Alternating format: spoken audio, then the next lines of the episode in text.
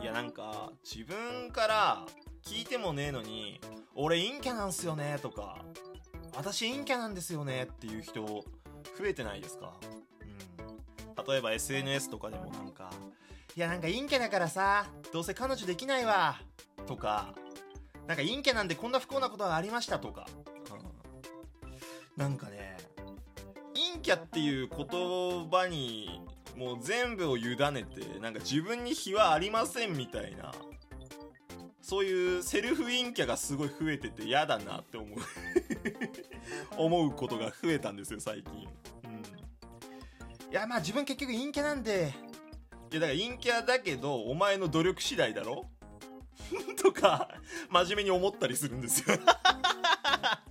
なんか結構最近その自分をネガティブにプロデュースする人多いですよね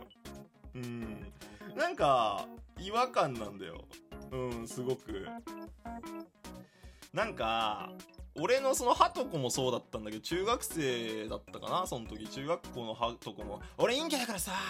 って胸張って言う感じが「んなんだそれ?」みたいな、うん、感じがあってでなんか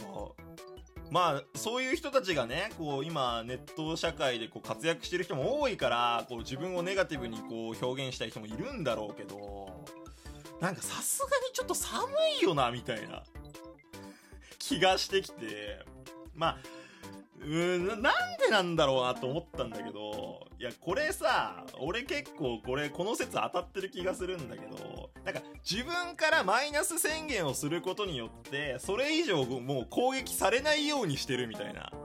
なんか彼女できない理由とかももうあ自分が陰キャなんでっていうことによってなんか人間性を指摘されないようにしているというかなんかもう防具としてファッションとして陰キャをこう使ってるんじゃないかっていう。この説がね俺はすごい濃厚だと思ってるんですよ。なんか例えば顔がブサイクだから恋人ができないって言われるよりもお前陰キャあ陰キャだから彼女できない恋人できないんだってなった方が精神的にすごい楽だからなんかズルだ。だから劇薬だ陰キャっていうのは。みんなそうだろお前ら。セルフ陰キャども。